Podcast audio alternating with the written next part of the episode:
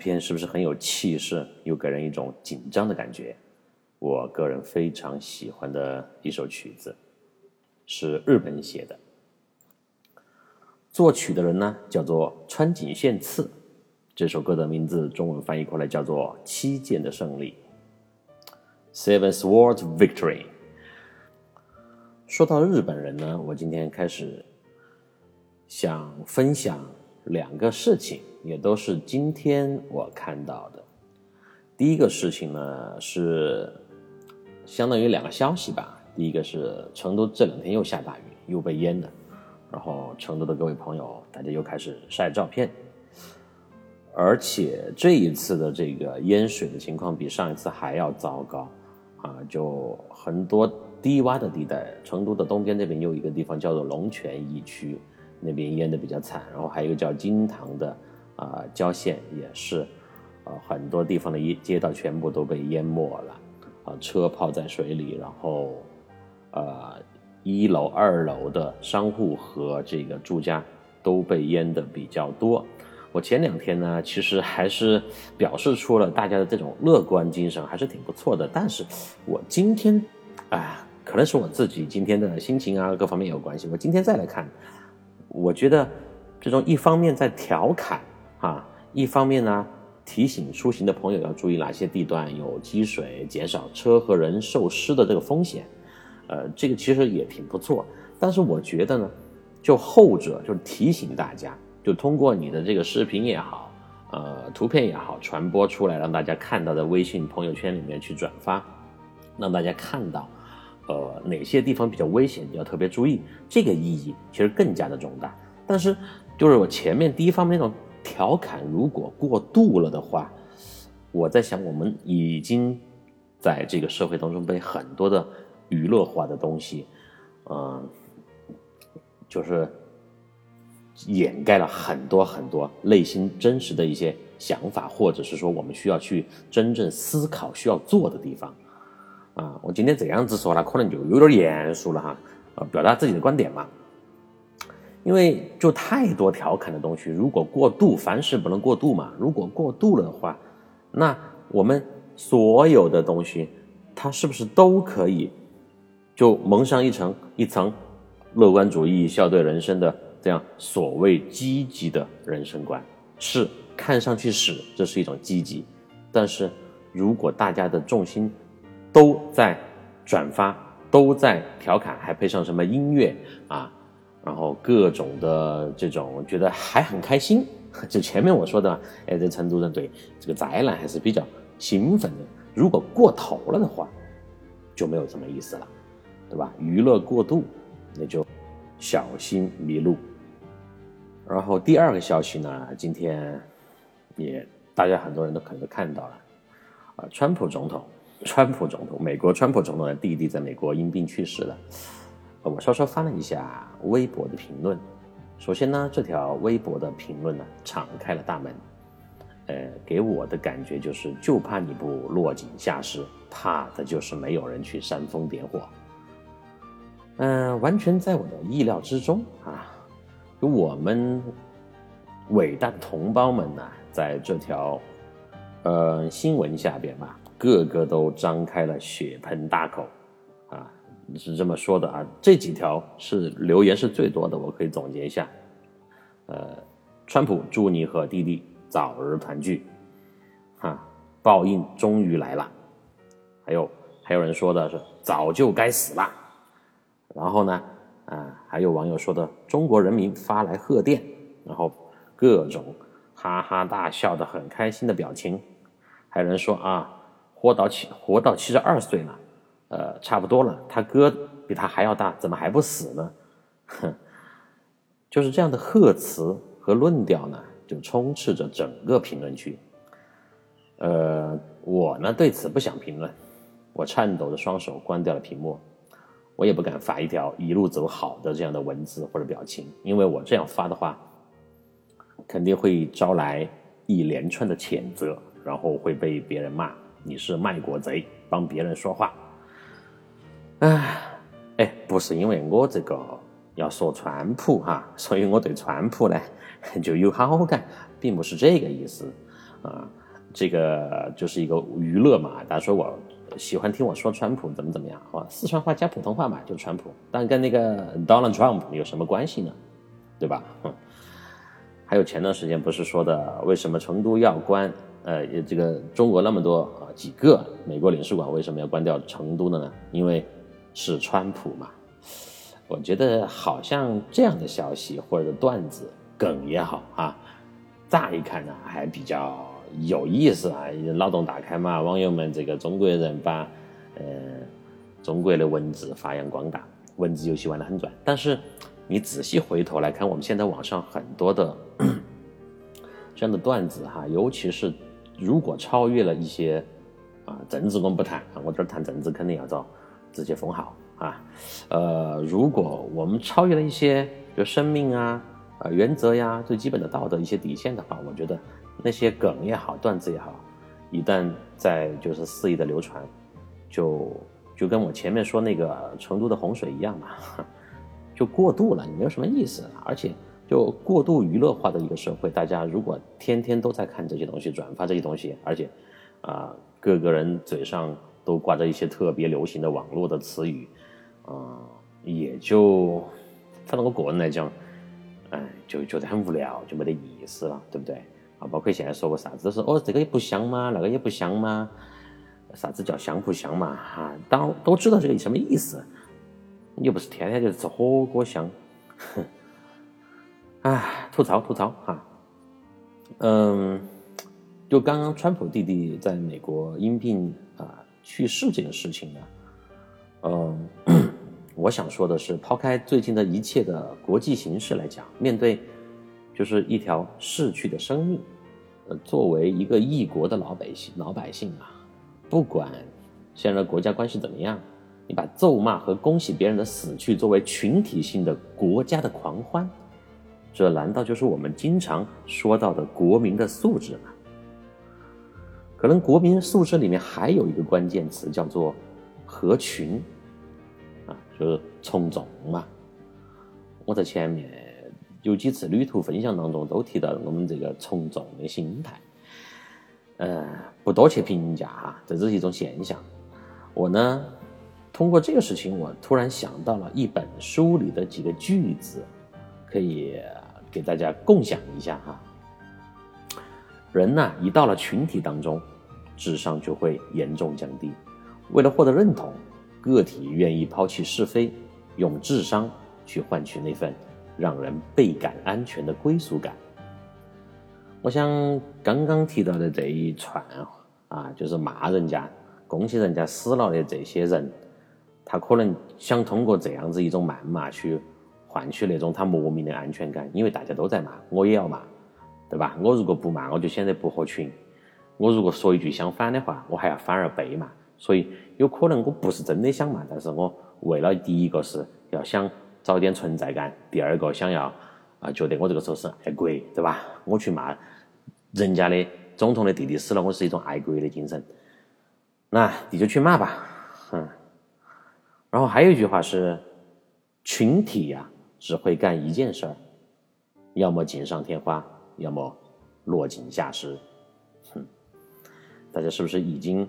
慢慢的知道，或者是辨别出来这是出自哪本书里面的句子了呢。还有一句话，大众没有辨别能力，因为无法判断事物的真伪，许多经不起推敲的观点，都能轻易而举的得到普遍的赞同。对了，猜的没错，法国勒庞写的《乌合之众》。好了，咱们今天好像又在讲这个读书心得了哈。这本书呢挺有意思的，我看了几遍。自娱自乐呢，或许是我们这个时代最大的兴奋点，不管是在哪个国家啊，我觉得全球都一样。但是，呃，人们想过没有？当你在遭遇不幸的时候，或者你也或者你也是一个比较有名的人物，可能也有很多。人在背后欢呼雀跃，只是你也听不到而已。我们接受了这么多年的爱国教育，难道靠诅咒和谩骂就可以消灭所谓的敌人吗？哎，好好思考一下。我说的我是自己啊。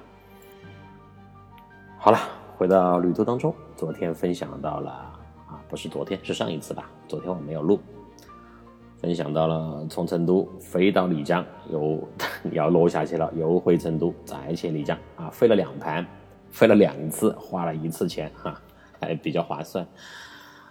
呃，然后就到了客栈，两点过我就睡去了，因为第二天早上呢，我约了车去香格里拉。你继续分享旅途吧。早上六点二十的时候，那个闹钟就把我从不平顺的呼吸当中叫醒了。也不知道是不是年纪大了一些，就又昨天晚上又一路的折腾，从五百多米的海拔呢，直接飞到了两千两百多米的丽江。我在半梦半醒的四个小时的睡眠时间当中呢，总觉得自己。鼻孔外翻，气管蠕动，四肢乏力，还有一些缺氧的感觉。还好呢，我挣扎着起了床，检查了我的身体以后呢，都得出了我今天还是能够四肢健全的出行的这么一个结论。啊，呃，就是没得问题啊，今天还是可以出去的。因为这个，你你在路上嘛，有时候特别疲惫或者身体出现一些不舒服的时候，你特别要注意，要去评估一下是否还可以继续出行。如果实在不行的，不要强撑哈，这会出问题的。哪怕是在一些你看上去比较安全的环境当中啊，不是在无人区去徒步哈。说这儿又想起前段时间那个，呃，可可西里无人区，呃，就是失去生命那个女生了哈，特别的惋惜。好了，回来，呃，我我起来以后呢，就随即的联系了包车的那个司机，他呢已经在客栈的外面的路口等我了。要知道我今天要去到的是四千多米左右的这个香格里拉啊，呃，我不由得呢，当时就回了一下，呃，五月份去四姑娘山时候的感觉。啊，大家应该还记得我在四姑娘山还录了一期节目，当时那期讲的，呃，应该是卡夫卡的。当时我也分享了我去四姑娘山的，呃，当时有一点点高原反应的感觉哈。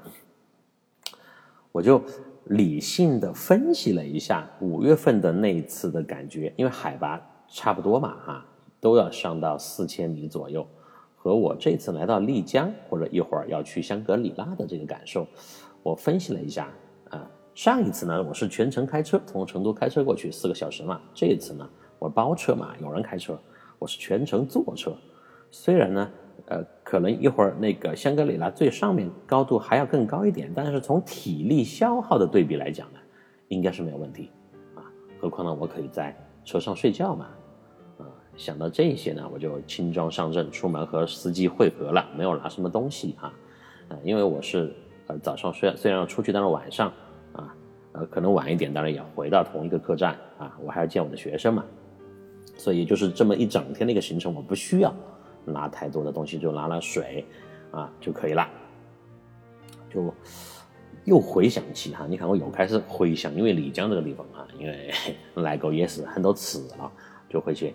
想到之前的一些经历，我就想起了二零零七年呐，啊，呃，第一次来丽江的时候，丽江旁边不是有那个玉龙雪山嘛？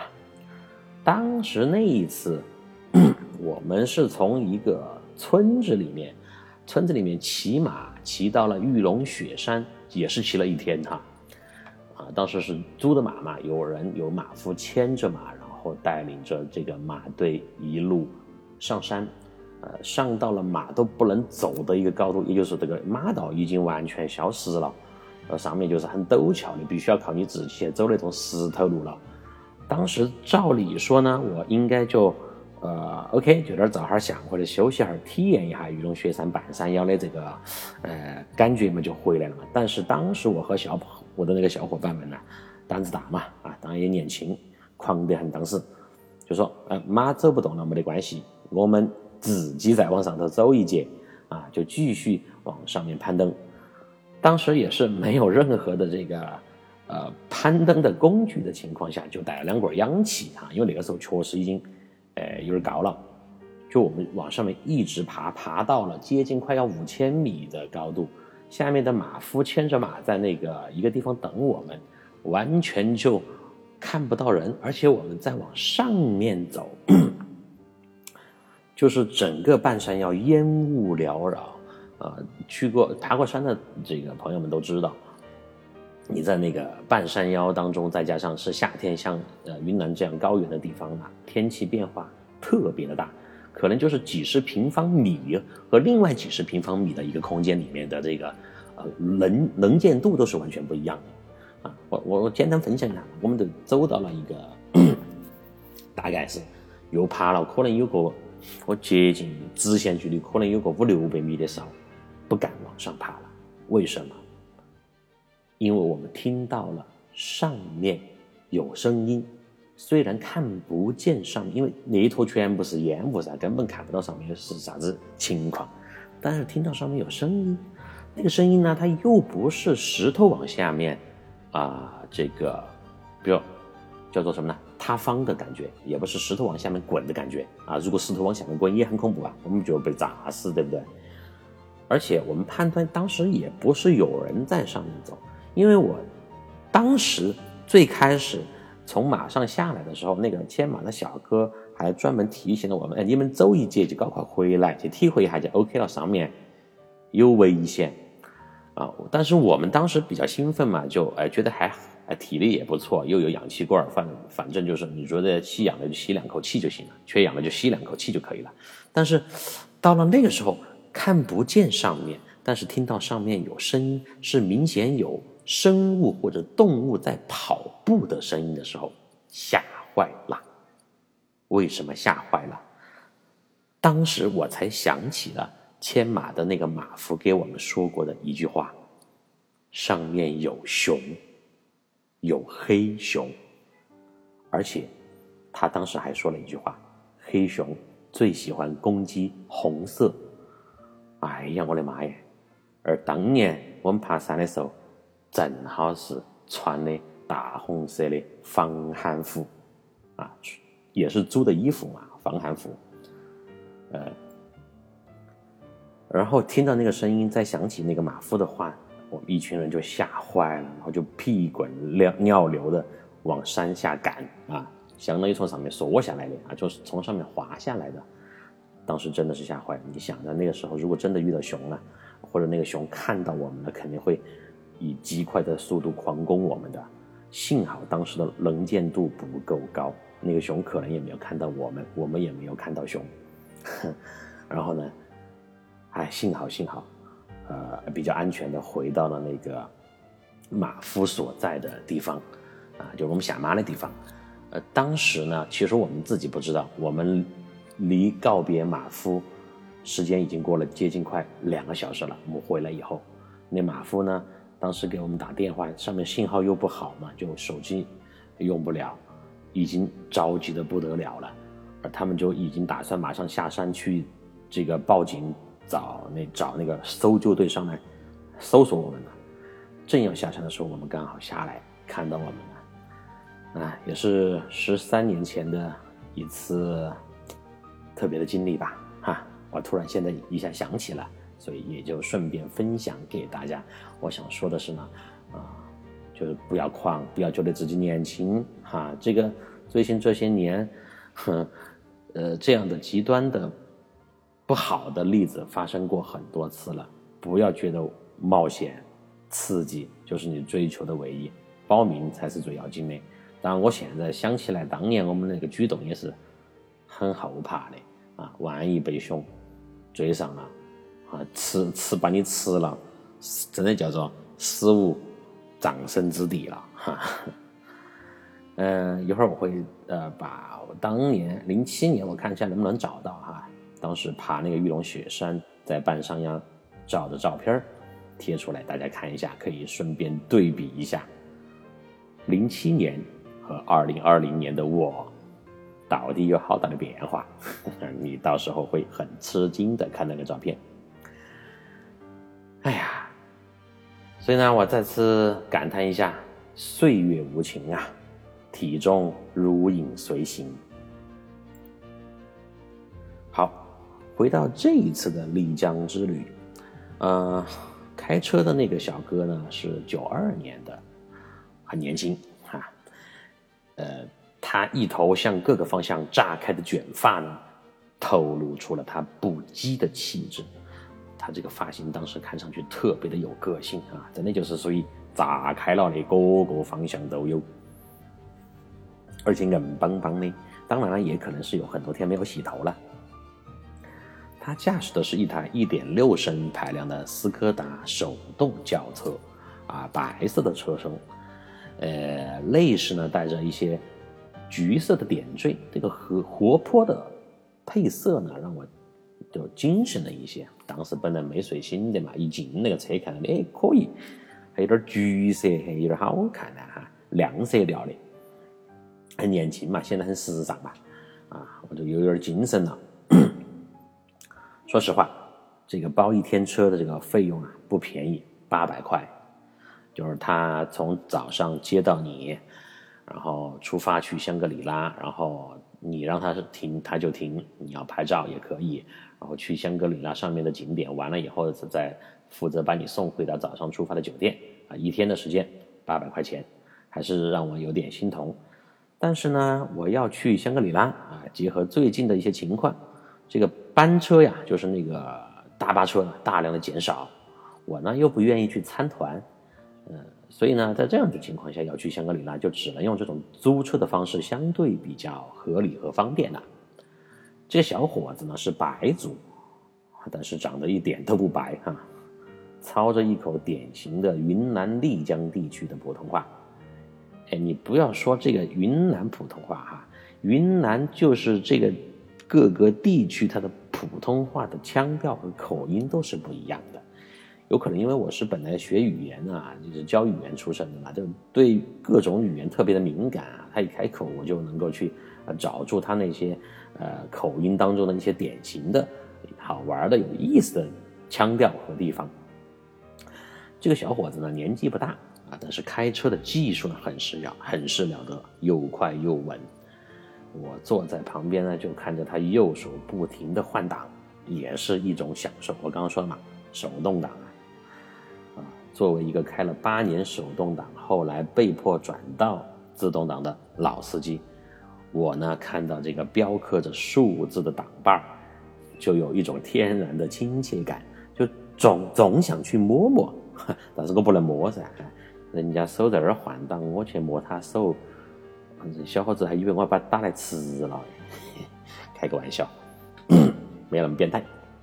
我只是比较怀念，哎，当年开手动挡的感觉。所以啊，一般情况下，我自己如果要租车的话呢，啊，尤其是呃长途旅行的话，能够租到手动挡，我就会去呃租手动挡。但是现在很难了，尤其是在国内，基本上没有手动挡的车，对吧？本来好想好好去这个体验一下、体会一下，但是没有。还有个原因呢，手动挡相对来讲呢，一个比较省油一些，而且租车的价格也比较便宜。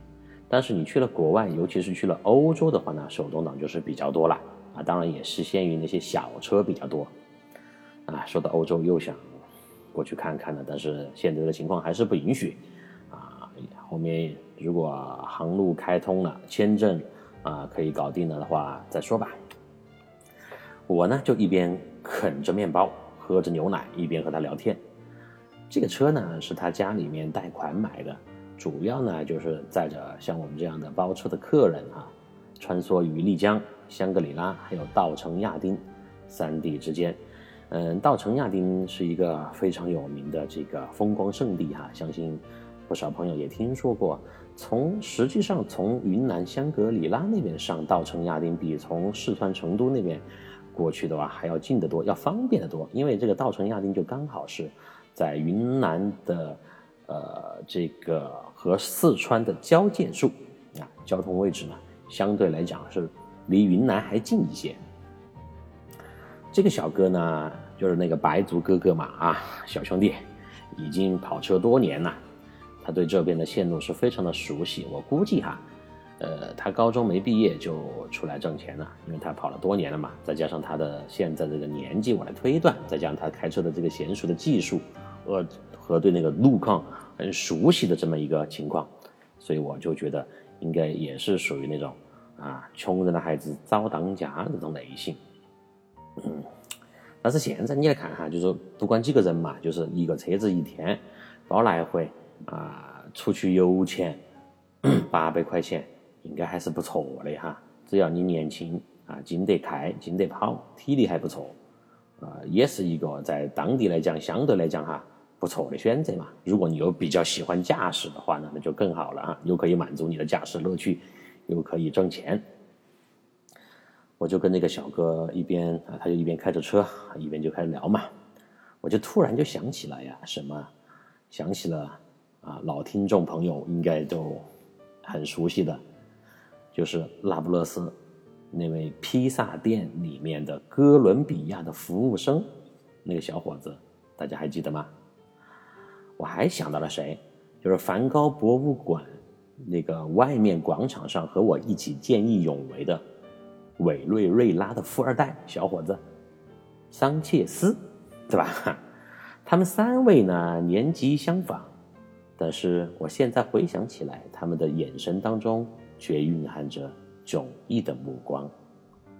不同的成长环境和人生经历，让这个世界上的多少同龄人呢，有着完全不同的际遇啊！我们猜想前几年，当哥伦比亚小伙子随着母亲居无定所四处流浪的时候，桑切斯已经开着父亲的宾利四处把妹了。而此时我身边这个白族帅哥呢？可能正在半山腰自家房屋后面清理着牦牛的粪便。唉，这就是人生啊，同人不同命啊。我呢，我们就一边聊着，一边回忆着，呃，之前旅途上这些有趣的人物。我又慢慢的闭上了眼睛，进入了梦乡。因为实在还是太困难。这一路上呢，这个高度呢都是在爬升。我要去的地方是香格里拉旅游大区的最远的一站，叫做普达措国家公园。中途呢会经过香格里拉的县城。因为我也曾经之前多次自驾到过云贵高原。啊，路上的景色虽然秀丽无比，但是毕竟对我来说呢，也不是什么新鲜的观感体验呢。加上头天晚上睡眠呢确实不足，我就选择了放弃观看路边的风景，继续深睡。一觉醒来的时候，车刚好停在了县城郊外的一家药店的大门前，卖药的。呃，我刚刚要问他，哎。哎，小伙子，怎么停车了？是要上厕所吗？他就开始问我了，他就把头侧过来问我：“哎，大哥，你要不要在这里买点氧气呢？一会儿上去海拔很高哟，你得不得行啊？而且这里还可以租衣服，你看今天下雨好冷了哇！”我呢就摇下车窗看了看外面，确实此刻已经下起了这个雨，而且还不小的雨。我手表上的海拔呢也显示快到四千米了，啊，我就开门出去感受了一下外面的温度，确实很凉。而车里面的那个仪表盘上显示的外面温度是十三度，啊，这个十三度确实就跟我们早上出来差别就很大了。早上出来大概有二十六七度啊，因为云南高原呃云贵高原这个地方，尤其像丽江这个地方嘛，还是比较。呃，凉快的，只是说白天很晒，的它温度不会很高。但是此时这个地方，就是这个香格里拉县城外面的这个药店门口的温度显示只有十三度了，比早上已经降了一半了。而我当时就穿了一件 T 恤和很薄的一件运动的外套，所以那小伙子呢就让我去租衣服，还要去买氧气。然后呢，呃，但是我没有轻举妄动，而是习惯性的盘算了起来。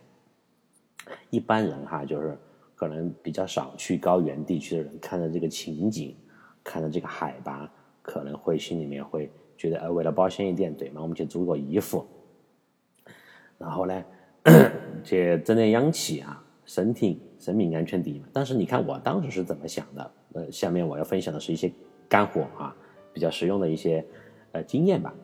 一件防寒服呢，租金是五十块钱，押金是两百，啊，而且那个防寒服又是大红色的，大红色，我刚刚讲了，差点被熊攻击的大红色防寒服嘛。